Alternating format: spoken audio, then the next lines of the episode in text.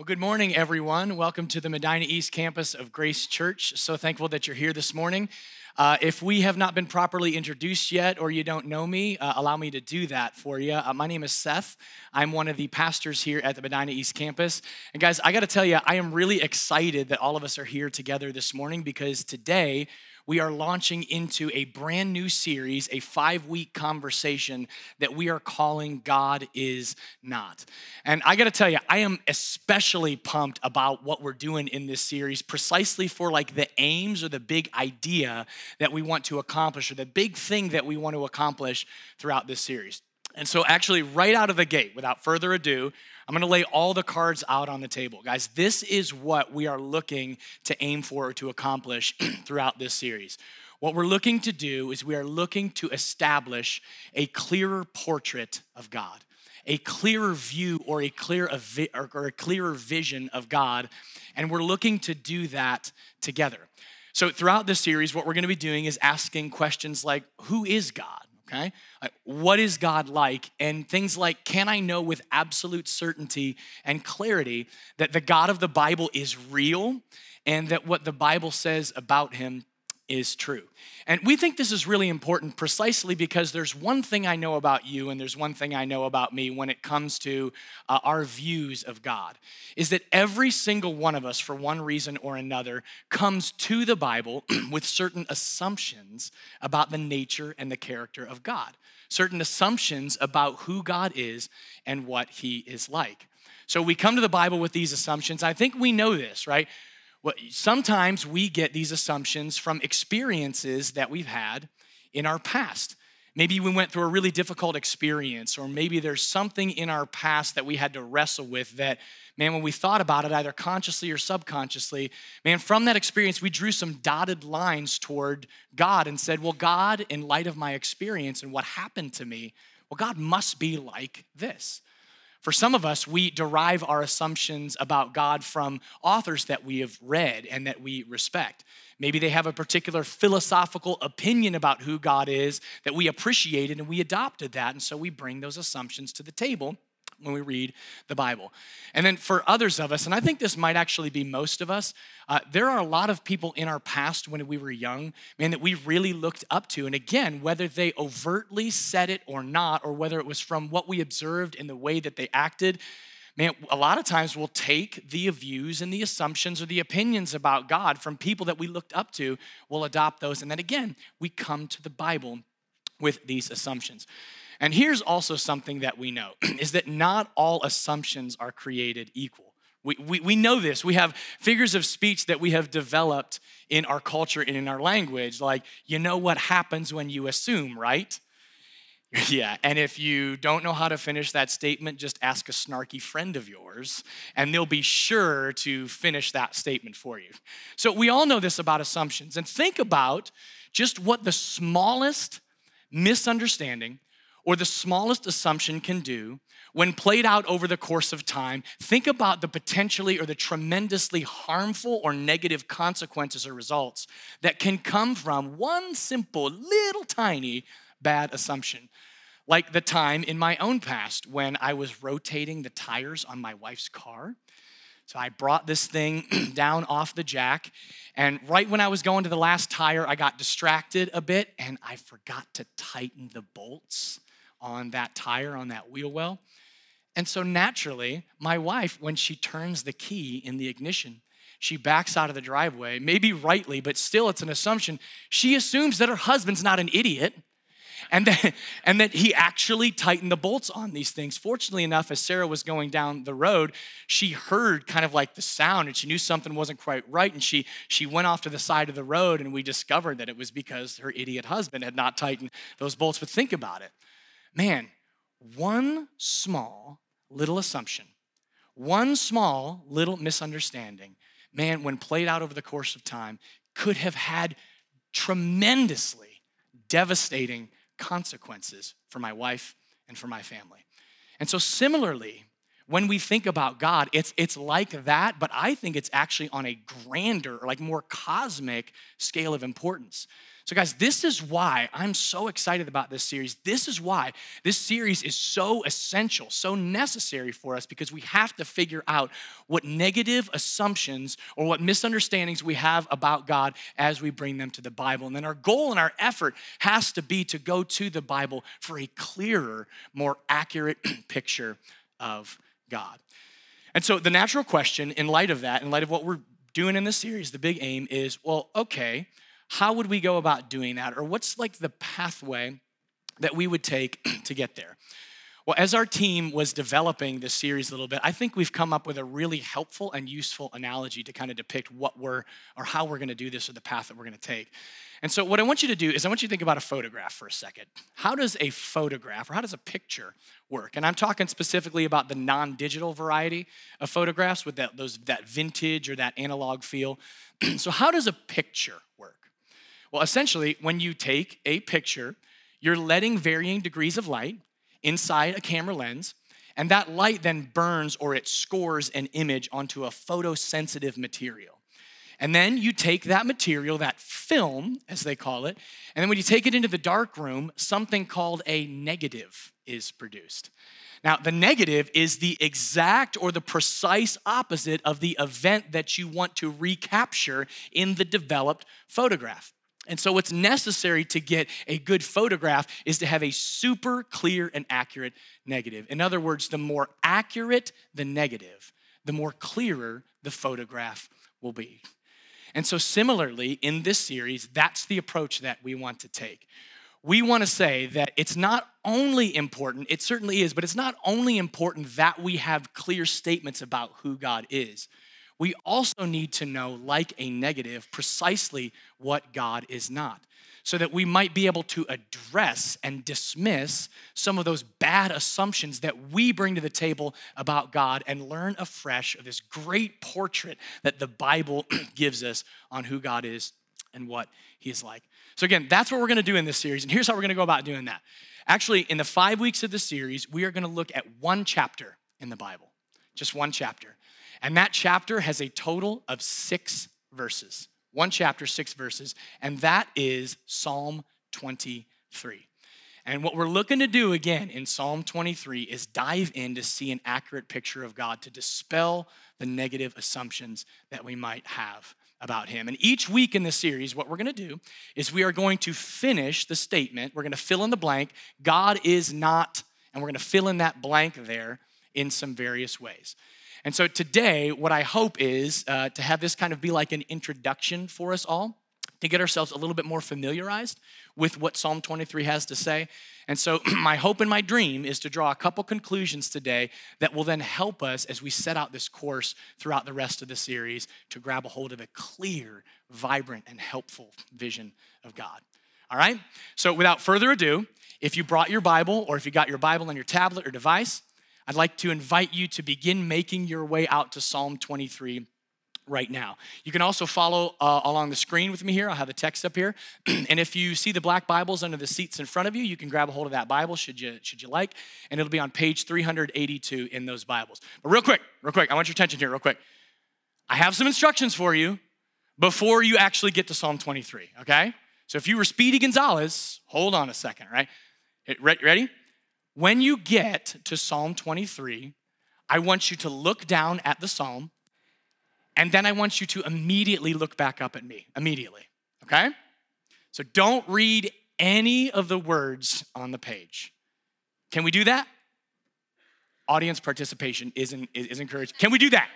Yes. All right. I knew 11 o'clock service was the bomb, right? So, all right. So, why you're like, okay, why is this lunatic who can't tighten the bolts on his wife's tire in the car.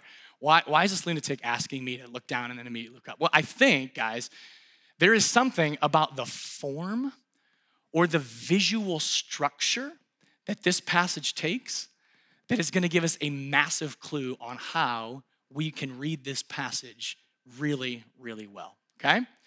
And now you're asking me, as the lunatic, what does he mean by form or visual structure shape of the text? Well, let me illustrate this for you here for a second. this is gonna be good. But put this text up on the screen here for you, okay? What are some observations that you have about this text? Yeah, it's blurry. That's right, because I don't want you to read the words. So, but observations of the structure and the layout, right? It's rectangular. Agree with that? Rectangular. All the lines are of equal length. And there's not a lot of white space, is there? And what white space exists, like in the margins and in the paragraph breaks, kind of exists to point and refocus your attention on the text itself, right? All right, now compare this, just visually, structurally speaking, compare this with this guy over here. Well, now it's something very different, isn't it? We've got a lot of white space. We've got lines that are not equal to each other, they vary in length. and it seems to be that each of these lines are kind of coupled together with one another. Now, let me ask the question. We go back over here to my right, your left with this text based upon just what we see here and the way that it's structured and laid out, what are we reading? What are we reading? Well, some of you are thinking narrative, right? Some of you are thinking like maybe a newspaper article, a recounting of an event that actually occurred in history or in time. Like narrative, or some of you might have said, we're reading a story, right? And so, you literary nerds out there, you guys call this form prose. All right, everybody say that with me. Ready? Prose, right? Audience participation. I love it, right? So literary nerds call this prose. Now, my question is coming over here. Based upon just the structure visually that this takes, guys, what are we reading?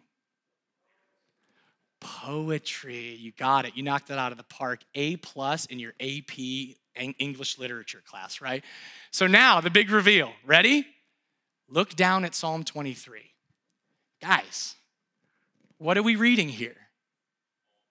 Poem. We're reading poetry.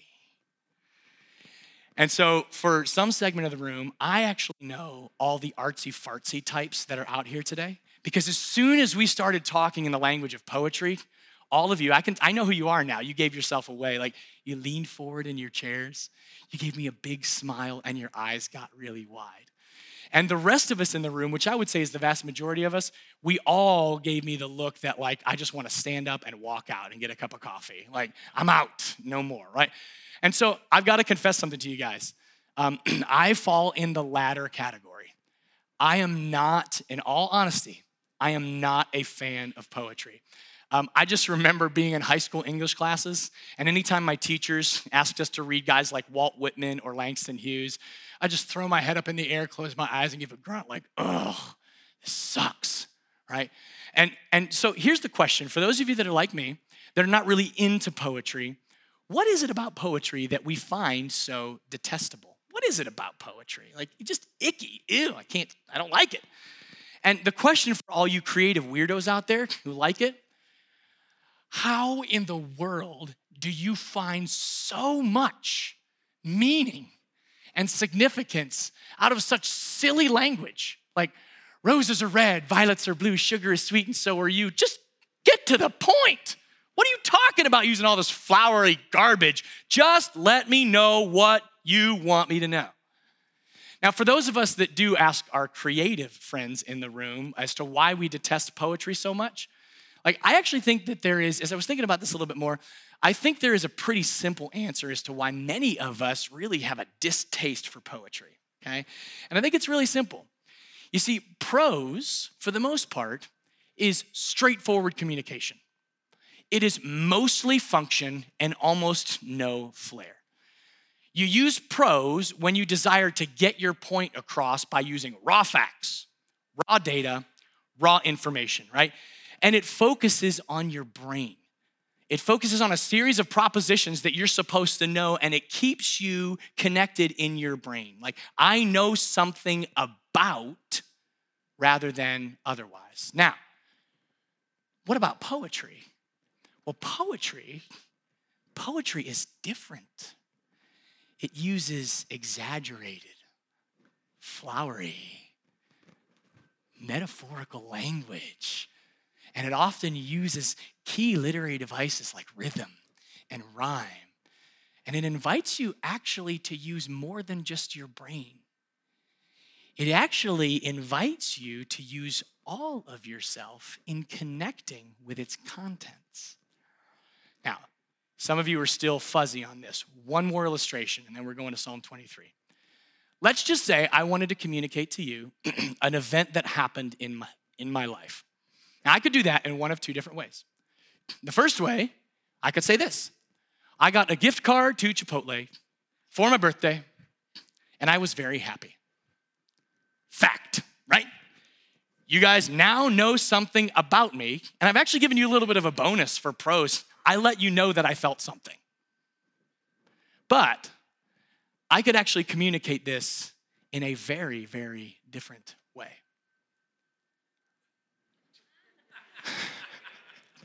On the eve of 38, in the envelope was sealed my fate. Within the wrapping, white and thin, what could it be contained therein? Like an exodus from confined tent, my fingers tore bonds of cement. Up, out, I cried with quick and with hurried pace. My heart's quick beat, released in haste, emerged the red and silver shape, as with parades of ticker tape. Victorious, my soul released from its stay, a meal to nourish. Chipotle! Good. It's excellent. You know, I didn't expect it. I kind of expected a laugh, but in every service, I got an applause. So thank you very much for that. I don't like poetry, but that's good. You can nominate me for Poet Laureate of the Medina East Campus later. It's totally fine. But here's the thing for some of us in this room that don't like poetry, you were like, get to the point. Why did you need to go through all that rigmarole? Just tell me you got the darn gift card and then let me know that it made you happy and let's be on our merry way. But my question to you is what have I done by using or employing poetry that I could not do by simply stating in a prose like way that I got a gift card and was happy? Yeah, emotional response. Response, thank you very much. I appreciate that. Right. What I've done is I have invited you into something deeper. I've, I've not invited you just to use your brain to know something about me. I have extended an invitation and an opportunity for you to know at a deeper level, to connect with me in a deeper way, that you might be able to feel emotionally with your whole being in a similar way as I did when I received the gift card. So here's the thing why am I telling you all this? Well, I think we've got to get something down here before we continue our conversation today or before we move forward throughout the rest of this series. Here's what we have to get is that God's story of salvation, his movement to come be with us and to rescue us and restore us, rescue us from sin and bring us into life with him forever. That story, as it's told in the Bible, is not a documentary. It's not a documentary. It's a musical. It's more like a musical. And poetry, when we encounter it in the Bible, is like the songs in that musical. It's verbal art that invites us and asks us to slow down and tells us that we might just be invited into a whole person kind of experience, invited into something where we use more than just our brains, and maybe invited into something where we can use and employ and invest every part of us. And so, this guy, King David, who lived over 3,000 years ago and who writes Psalm 23, what he writes here, we got to get this going in. What he writes here is not just a recounting of his own experiences. Instead, he's extending to us an invitation to slow down and discover an experience that you and I might be able to have right here, right now, today. So, we're going to read Psalm 23 together, and, and I'm just going to read it in a little bit of a different way than we might normally read it. I'm just slow down a little bit. What I want you to do is, I want you to just allow this text to wash over you a little bit. And then what we'll do is we'll make just a couple high level observations that will hopefully, again, set us up for where we're going in the rest of this series. All right, Psalm 23. The Lord is my shepherd and I lack nothing. He makes me lie down in green pastures. He leads me beside still waters. He refreshes my soul.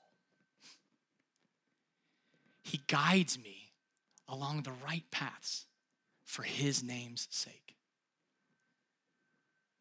Even though I walk through the darkest valley, I will fear no evil, for you are with me. Your rod and your staff, they comfort me. You prepare a table before me in the presence of my enemies. You anoint my head with oil, my cup overflows.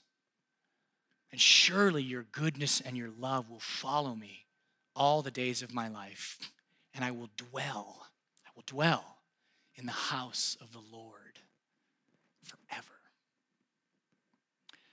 Father, we just ask you that as we engage in this psalm, that you would help us to get out of our heads a little bit, to receive what you want us to receive, to, yes, know about this psalm, but ultimately to see that we're invited into an experience. Father, we know we need your Holy Spirit to guide us in that.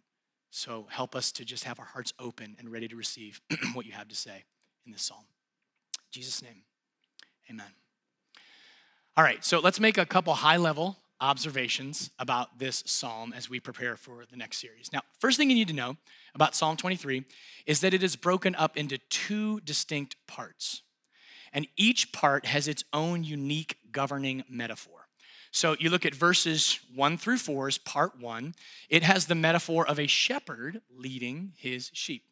And then that transitions into another metaphor in part two, in verses five and six, and it casts God as this gracious banquet host who, uh, who has David as his honored guest, and it's kind of like a victory celebration or a victory party that God is throwing for David as his honored guest. So let's take a look at the first metaphor for a second as we walk through. And we have this in the topic sentence here in verse one The Lord is my shepherd, I lack nothing. So, this first metaphor of God leading David as a shepherd would lead a sheep. So, two things you need to know about shepherds in ancient cultures. The role of shepherds in ancient cultures was primarily uh, exercised in two ways. The first was that shepherds were responsible for guiding their sheep for helping them navigate through the sheep's life and the paths that the sheep needed to take to get to the right destination. So, shepherds were charged with guiding, but they were also charged with protection. So, shepherds would protect from wolves or other thieves because sheep were a commodity in that culture in that day. And so not only would shepherds protect from thieves and wolves, but also sometimes paths would lead up really high mountains with steep cliffs. And so the shepherd would also protect in their leadership and ensure the sheep would not fall off to their demise or to their death. And so, right off the bat here, you see that David is employing this language of this aspect of guidance, of a shepherd guiding their sheep. What does he say? the shepherd, God, is the one who makes me lie down. He leads me beside, He guides me along. So, even in the language that David is using in this metaphor, he's like saying, Listen, guys, listen up. Like, the Lord is the one that helps guide me through every moment in life. He puts me on the right path to the good life that He wants for me. Like, I could go in search of the good path and the right way from a host of other sources, but that would be ridiculous. David is saying that because every time when I've banked on God, when I've trusted Him and His leadership and His guidance in my life, God has never steered me wrong. And He always brings me and leads me into places that are for my benefit, they're for my good, even at great cost to the shepherd. He always leads me into places where I can flourish, where I can do life. And so we even see this as David says, He makes me lie down in these places he calls green pastures. And he, the, or the Lord leads me beside, he says, still waters. Now think of the imagery here for a second green pastures, lush pastures, rich and fertile pastures, and quiet waters. What are these? But the pastures are the food that sheep would eat for nourishment so that they could go on the journey the next day. What are the waters but the, the water that the sheep would drink so that they could be sustained for that same journey and be led the next day and the following day and the following day? So, what we have here, food and water, these are the basic essentials that, that a sheep needs for life, for the good life. And so, likewise, David says, when the Lord leads me into these kinds of places, I mean, the Lord gives me the essentials of what I need when I follow his leadership in my life. He gives me every one of the essentials that I need to exist and to live in the quality of life that he wants for me. And again, I love this picture too because David describes the sheep as lying down in green pastures and lying down beside quiet waters. Now, if you know anything about sheep, when they eat and when they drink, they don't do it lying down. They always do it standing up. And so, what we have here is a picture of a sheep lying down in his own food because there's so much plenty, there's so much sustenance, and the sheep is so overwhelmingly satisfied by the good, nourishing things that he's been led into that he's just lying down in his own food. Guys, men, this is the equivalent of like taking a bath in Dr. Pepper. That's the equivalent. Or it's like the equivalent of laying your head down on a pillow made of bacon. Like, this is what we're talking about.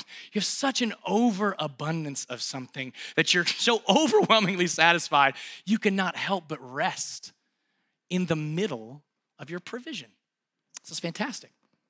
And so David then kind of summarizes it. I love what he does here in this verse. In this line, he says, The Lord is the one, he refreshes my soul.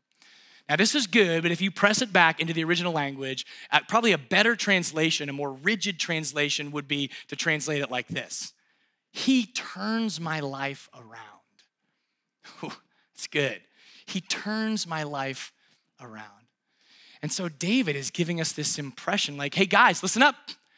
Man, in my past, in my experience, I tried to find the good life on my own. I went every way, this way and that. I tried to forge out this good life in my own power, in, in my own strength, but the only thing I ever got at the end of the day, the only destination that it dropped me off toward was despair, frustration, and death. But David says, man, oh, when I connected with God, when I connected with the Lord, He took me from that trajectory and He turned my life right around. And so David gives us some wise advice for living. He says, Man, guys, listen, drop the machete. Let go of the strain of trying to forge a path to the good in life under your own power and in your own strength. Buy into the Lord's agenda connect with Him, He will turn your life right around. I love how David continues here in this psalm. He moves on to acknowledge that just because we walk and are led and are guided by the Lord in life, or for those that do, just because we follow the Lord's leading in life doesn't mean we don't go through some really tough stuff some really difficult circumstances, circumstances that sometimes are so intense that we might be tempted to bail, to remove ourselves from underneath the guidance and the protection of the Lord. But David is saying, man, don't do that. Don't do it. Why? He says, even though I walk through the darkest valley, even though there are going to be times where things are tough and it feels like I'm just headed back down the pathway to death and despair, but even though the times are tough, the Lord is there to guide me and to protect me in those circumstances and not remove me from them, but fortify me and sustain me and lead me with care so that I can navigate right through that difficult situation in life and out the other side into life and into freedom and into the good things that God wants for me. And David says, Your rod, Lord, your staff, they comfort me. In other words, God has every tool necessary that's at his disposal to ensure that we can navigate the rough terrain of the twists and turns of life really well and be brought to a great destination of life with God forever. And that life with God forever is actually what's behind the twist of metaphor as we go into verse 5. Again, this new metaphor is God as a gracious banquet host who is lavishing good things on a victorious David. So, in the first metaphor, God is leading and guiding and protecting David. But in this last one, David is saying, Man, and God one day is going to bring me into the great destination where I get to dwell in the house of the Lord. I get to be with God forever and experience the kind of victorious life that God wants for me. And again, this is cast in a victory party. Now, but you notice something here in this victory party. This is not your ordinary winner takes all victory party. You notice this? So, normally in a victory party, when we win, we invite all our friends over, we party, we eat, and then we troll the losers on Facebook and Instagram, don't we? yeah. But notice this. Where are the losers? Where are David's opponents? Where are the losers as David dines with the Lord? this is cold. They're right there. They're just watching David dine with God. This victorious David dining with God. They're just, David's like, bro, watch me eat. Like, watch me eat. Now pass the mayonnaise. Watch me eat, eat. Now pass the mayonnaise. I know it was two years too late. I get it, but I had to throw that one in there. Just had to. But actually, David doesn't need to say anything to these guys. His victory is so complete. He's dining in relationship with God forever. His victory is so complete, he doesn't need to say a single thing. And so, this is what's presented to us throughout Psalm 23 as we have done this freeway fast version of looking at this psalm. That what it tells us is that when someone buys into God and his agenda for life, God will personally lead them and guide them. He will protect them, get them through difficulty, and that one day God promises that those who follow him will dwell with him forever.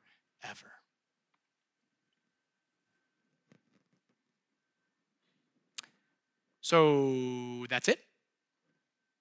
Is, it, is, that, is that all we got? And if that's the case, how are we going to stretch this thing out for five weeks? That's what I want to know.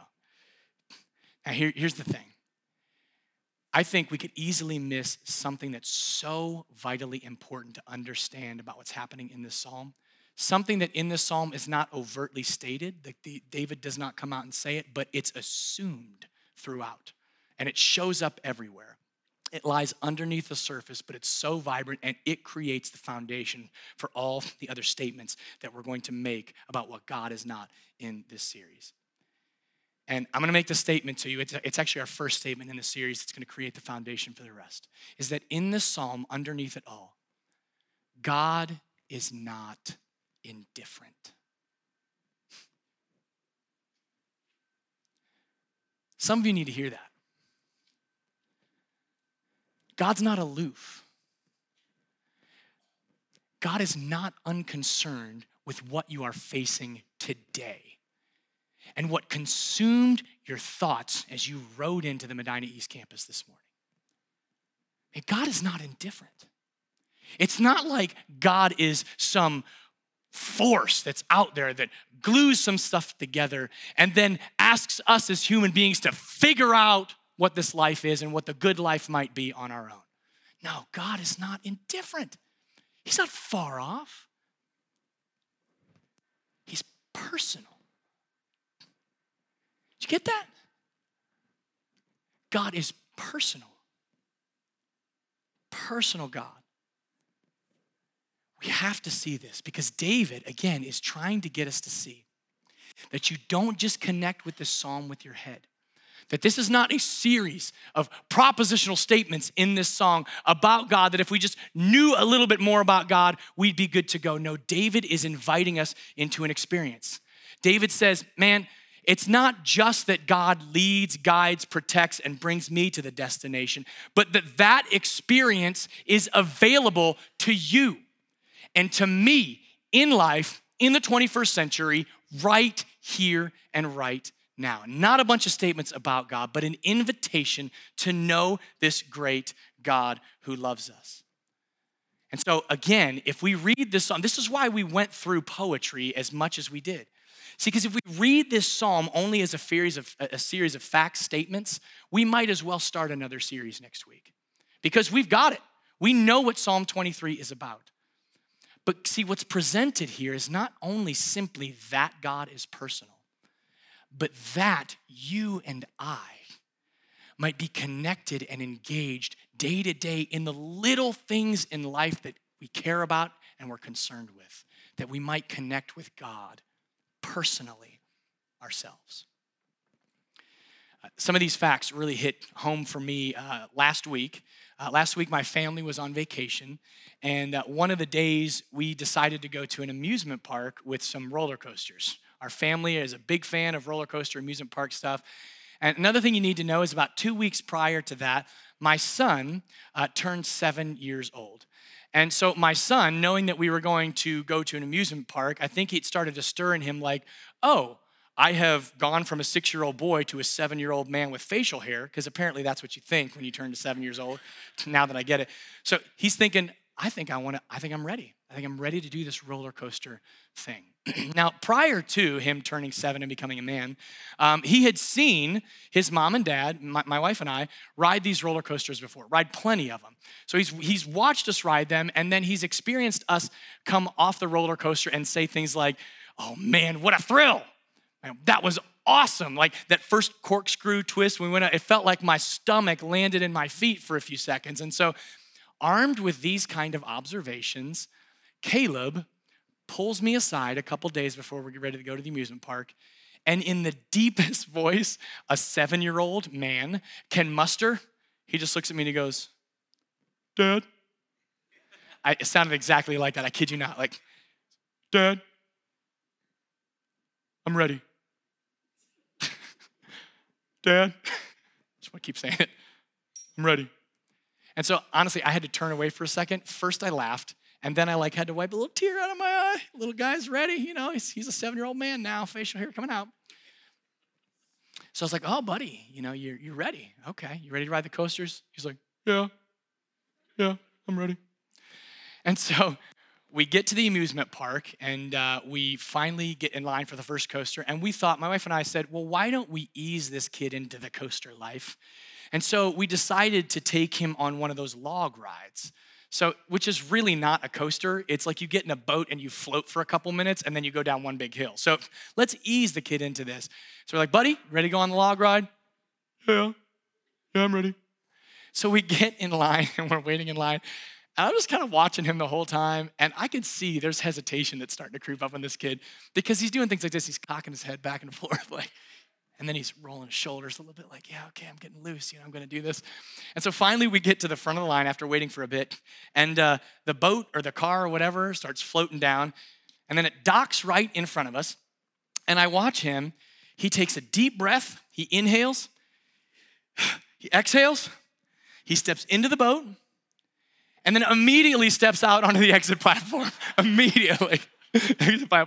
And for the next minute, I kid you not, which felt like an eternity because as a parent, you're, you're watching your kid do this and there's 600 other people behind you like, get your kid together, bro. Like he starts throwing this massive fit, screaming like somebody's been stabbing him for a couple minutes, like, I don't wanna go. I don't wanna do it. No, no, no, I don't wanna do it. No. It's exactly like this. Like somehow his voice went from really deep to, I don't wanna go and like I couldn't, I'm trying to calm the kid down. And after a little while trying to calm him down, I just threw him in the water. No, I didn't really, but, but I wanted to. I, let me tell you that, I wanted to. So uh, after, after a bit, the attendants came over and they're like, listen, sir, here's what we can do.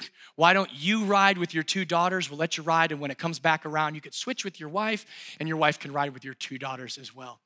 So everything calmed down. But I tell you what, I walked away from that thinking, man, and Caleb knows a lot about what a roller coaster could be. But he walked away without having experienced the thrill of riding a roller coaster.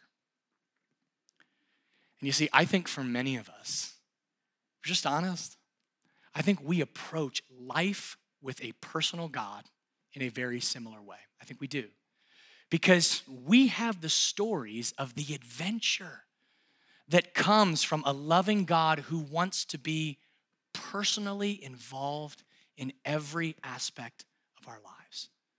Personally involved, like wanting to know what are my fears? What are my anxieties? What's the tough thing that's staring me in the face that I'm agonizing over? What are my dreams? What is the vision for me? What are my hopes? What do I hope to accomplish in, in this life? What do I hope to pass on to my kids? What legacy do I hope to leave? All these things, these little details of the twists and turns of life. We have the stories of a God who makes himself so available to personally interact with us and lead us and guide us in all of those things. But I tell you what, we miss the point if we walk away from Psalm 23 with a bunch of propositions about God. Like hearing from David about what a thrill this adventurous life with God is, and yet never riding that roller coaster. And you see, I think our assumptions, these negative assumptions that we have about God, they influence this they influence this. And I think those negative assumptions for many of us, they create this condition or this syndrome that begins to exist inside of us when we think about God and his personality or the fact that he wants to be personal. And I actually call this syndrome that we have something called functional atheism. Functional atheism. Atheism is don't believe in God. Functional is like I act like I don't believe in God. And I'll, I'll define it like this functional atheism is believing in a personal God, a personal God who's always around and who longs to guide us in the adventure, longs to know the detail, longs to walk with us and be present and show himself in a face to face kind of relational interaction with us. A personal God who is always around and longs to guide us in this adventure. Yet, living day to day like he doesn't exist or or this or maybe we just get duped into the lie that he is too indifferent to care about me and what's happening in my life and my cares and my concerns and what I'm going through. Honestly, guys, I know that functional atheism runs deep in me. I was confronted by this functional atheism afresh this week as I began preparing for talking to you guys today. Began preparing Psalm 23. Guys, what do you think? What do you think is the first thing that I did when I began preparing for this message? The first thing I did. I'll tell you what I did. With all my seminary training and knowledge, all my professors saying, here's how you interpret a text of scripture Here's how you get the point of the text. I dove into this thing like crazy. I went behind the English into the original language. I'm so I was so nerdy that I made my own translation okay? Like I dove into this thing. I looked at every verb, I parsed it, I figured out different ways the text could poetically interact with itself. I, I, I treated this thing like a mathematical equation and like a welder going at it, like sparks are flying. And at the end of the day, after two days of investing myself so wholeheartedly in an academic exercise, I sat back in my chair and I literally told myself, I got nothing. I got nothing. Why? It's simple. All of us just walked through Psalm 23 together. We know what it says. I, I understand the interpretation. I know what I should believe about God. Again, I'd ask myself, how are we going to stretch this thing into five weeks? And in that moment, something clicked. And I just, I believe that it was God's Spirit at work something clicked, and I thought, oh my gosh, this is poetry. This is not a text to be mastered. It's not a text to be mastered. It's an invitation to experience something that David is telling us is available to us. It's an experience with a personal God who longs to be with us in the twists and the turns of life, longs to communicate with us and us back with Him. And all God is asking me to do, all He's asking me to do, is to lean more of myself into that relationship and realize, man, day to day, God cares. He's concerned. He longs to guide me, to protect me through the tough stuff and get me to the great goal that He has of life with Him forever. See, some of us, as you're hearing uh, this in this room, some of you are not followers of Jesus, meaning you've never put that stake in the ground moment and said, you know, I want to be led by the Good Shepherd. I want to be led by God. I want to be led by Jesus. And maybe, just maybe, you are operating on that assumption because you have seen plenty of cases in your life of functional atheists like me. And maybe you've seen functional atheism at work, and the only word that you have to describe that in your vocabulary is the word hypocrisy. Hypocrisy. Like, you say you believe in a personal God that cares about you, but you live like it's your life and not His. Now, listen, if that's you, if your assumption was developed from watching functional atheists like me, I have two things that I just want to respond to you with. Number one, I'm sorry. That's all I can say. I'm sorry. The reality is that, yes, I'm dealing with it. I'm struggling with it. I need my life to align more with the reality of what my head tells me after I read the God who speaks to me in Scripture. But just understand that Christ followers are, are looking to deal with the functional atheism that exists in every single one of us. I'm sorry. I'm sorry. But the second response that I have to you in light of that is just because your view of God has been shaped by functional atheism, by functional atheists, I need to tell you this today. Like, it does not mean God's offer to you of personal relationship to help you navigate the twists and the turns of life and to get you to that great destination. It doesn't mean that offer is revoked or that it's off the table. It's right there. Because God has shown himself to be personal in the most extreme way by sending his son, Jesus. God taking on human skin so that he could relate to us in a personal way. Jesus himself says this in John 10, 14 through 15. He says, I'm the good shepherd. In other words, Psalm 23 is about me. I am the God that longs to lead you and guide you in life. He says, I'm the good shepherd. I know my sheep, and my sheep know me, right? Not just my sheep know about me in a series of statements that's collected and kept in the brain, but they know me in relationship with all that they are. Just as the Father knows me, and I know the Father, and I lay down my life for the sheep.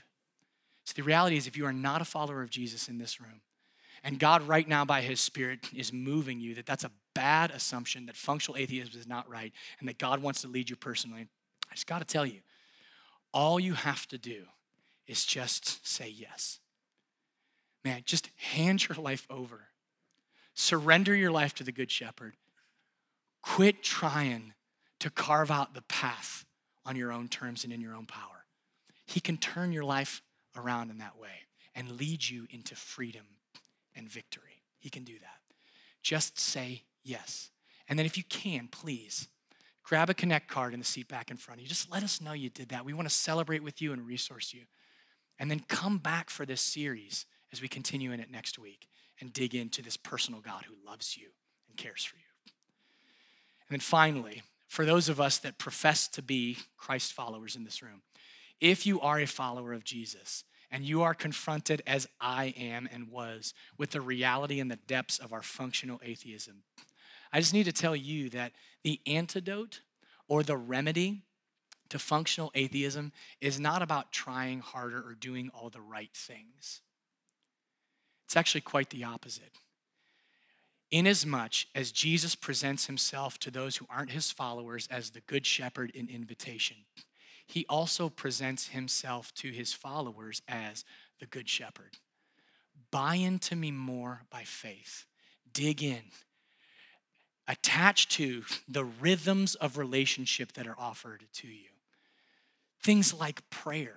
Man, sometimes we find it so difficult to pray, but what is prayer but grabbing a hold of the personal avenue of expressing ourselves to God, our hopes, our fears, our dreams, our struggles. First Peter says that we can cast our cares on Jesus because he cares for us. So we have prayer. We have God speaking back to us as we engage Him in Scripture. We have community, other sheep, other followers of Jesus who are trying to deal with their own functional atheism together to follow the leading, the guiding, and the protection of Jesus and into the great destination He has for all of God's people.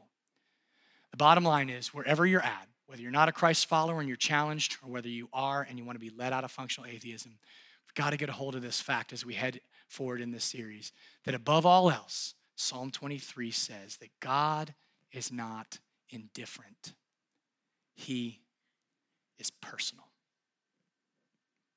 Let's pray.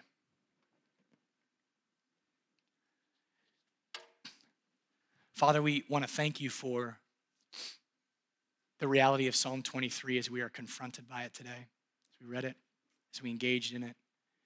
And God, uh, as silly as it might sound, I want to thank you that you have given us communication means like poetry to show us that you're personal. That, that we don't have to just read a Bible in black and white, this stale words on a page kind of approach for that was for some people 3,000 or thousands of years ago. But that with these means and in Psalm 23, you're, you're inviting us to hear from you in your word in living color. And God, that you're inviting us into the relationship and an acknowledgement afresh that you're personal.